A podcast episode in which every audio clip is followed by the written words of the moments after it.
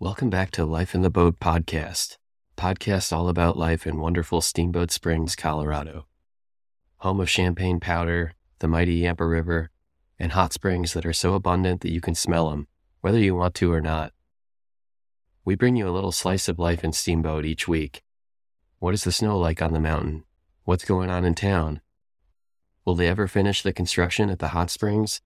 We answer these questions and more to keep you informed and make sure your steamboat cup is full. Today we'll talk about some incoming weather and hopefully a snowstorm, a local steamboat ski jumper competing in the World Cup in Japan. We'll touch on some local crime stories as well, including someone trying to escape from the Hayden jail to a speedster going 160 miles per hour on I 70. We'll also feature this day in history and some happenings in town, and then finish up by talking about the new popular sport in town, pickleball.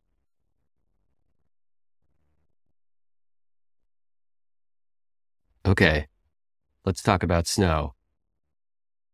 This is from the pilot. Headline Could upcoming storms push some of Colorado's mountains to above average snowpack levels? There's a chance. Colorado's statewide snowpack is currently at 96% of the 30 year average, and storms in the forecast could push it closer to 100%. While a majority of the snow is slated to arrive early next week, experts are predicting snowfall varying from 1 to 3 inches for many of Colorado's ski resorts over the course of the next couple days. Temperatures will warm in the upper 30s Saturday and low 40s Sunday, which is about 5 degrees above the average for the Steamboat area, they're predicting a winter storm to start as early as Monday. An outlier compared to most of the state, Steamboat Resort is in the Yampa White Little Snake River Basin, which currently sits at 105% of the 30 year median for snowpack. Steamboat Resort is also slated to get as much as 13 inches of snow by Wednesday night.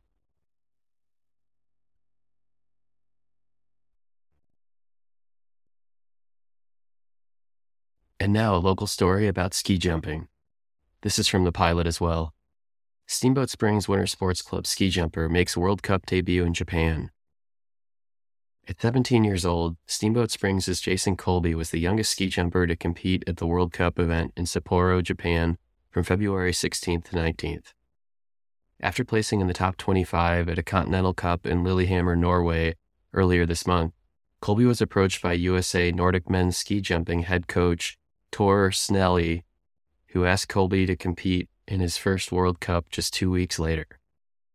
It was a step in the right direction for Colby, who dreams of scoring World Cup points by age 19.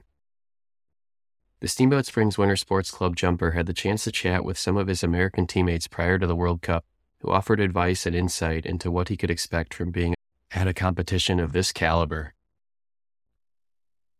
Quote, It is definitely a higher level, Colby said people are a lot more focused. And since there are people that do it for a living, they are definitely focused on the task. It was different than a normal competition in the US for sure.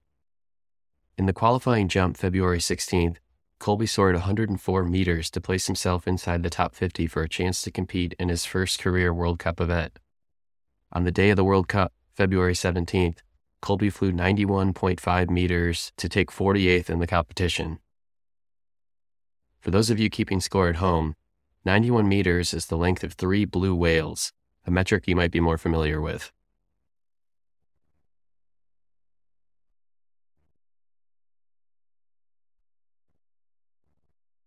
All right, for all you true crime fans out there, let's get into a little bit of police blotter. This is from the pilot. Craig man charged with attempted escape after incident at Routt County Jail. 34 year old Craig man serving an 18 month sentence on burglary and theft charges could face additional jail time following an incident at the Routt County Detention Center on Sunday. According to court documents, deputies with the Routt County Sheriff's Office arrested the man shortly before 3 p.m. Sunday on charges of attempted escape and criminal mischief after he allegedly caused more than $20,000 worth of damage at the jail detention center staff called deputies to assist in controlling him, who they said was armed with a pipe and, quote, threatening to tear everything up. He also allegedly broke several windows of individual cells and a window between a day room and a bottom tier of jail cells. According to the affidavit, he went on to use his jail issued mattress to protect himself from the broken glass in the window pane, and then climbed through the window to gain access to the main corridor. The arrest document noted that all inmates were locked in their individual cells as he proceeded to use a yellow mop bucket to break several more windows within the corridor. After trying to de escalate the situation, deputies and officers on scene determined him to be a danger to the safety and security of the detention facility. Uh, you think? And they formed an entry crew to attempt an arrest.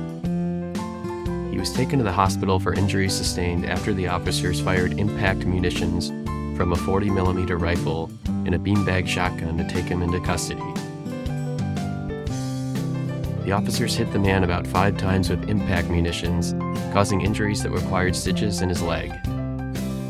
The man has maintained that he was not trying to escape, he was just trying to use his phone. Not gonna lie, I know the feeling, brother.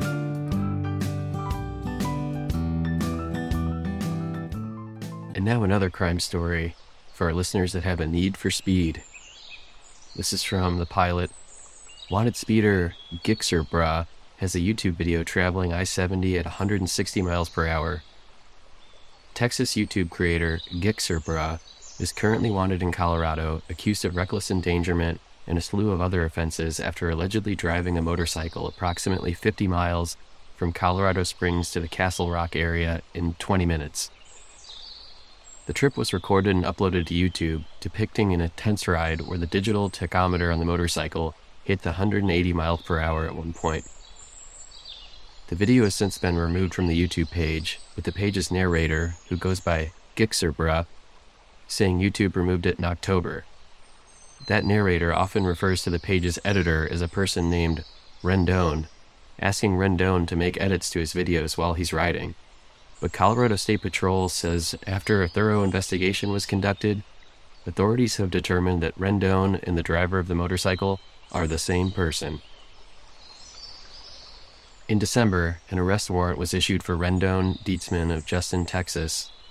That warrant made headlines on January 24th after Colorado State Patrol issued a press release saying that the 32 year old recorded and posted the trip from Colorado Springs to Denver, quote, with the intention of bragging about his excessive speed in complete disregard for the safety of those around him. End quote. But that's not the only video on the Gixerbra page showcasing a dangerous ride on Colorado interstates. A video from October depicts a journey that Eagle and Summit County drivers will recognize a trip headed westbound on Interstate 70. In that video, the digital tachometer shows speeds of more than 140 miles per hour for much of the ride between the Denver metro area and Idaho Springs. He finds the balance point of a 65 mile per hour wheelie for approximately 50 seconds at mile marker 259, and by mile marker 249 or so, the tachometer hit 162 miles per hour.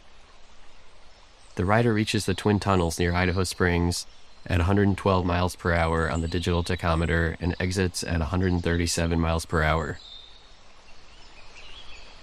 Texans in Colorado, am I right?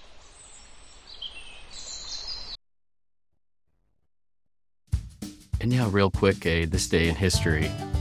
Um, so we don't have the full story, but this was a headline in the pilot on February 26, 2013. Um, this is from the Steamboat Springs Morning Roundup. Bike designed here to carry an 18 inch chainsaw a rogue hoe, and a six pack of beer piqued the interest of several spectators and the judges at the North American Handmade Bicycle Show in Denver. If any of our listeners have that bike, please send us a picture.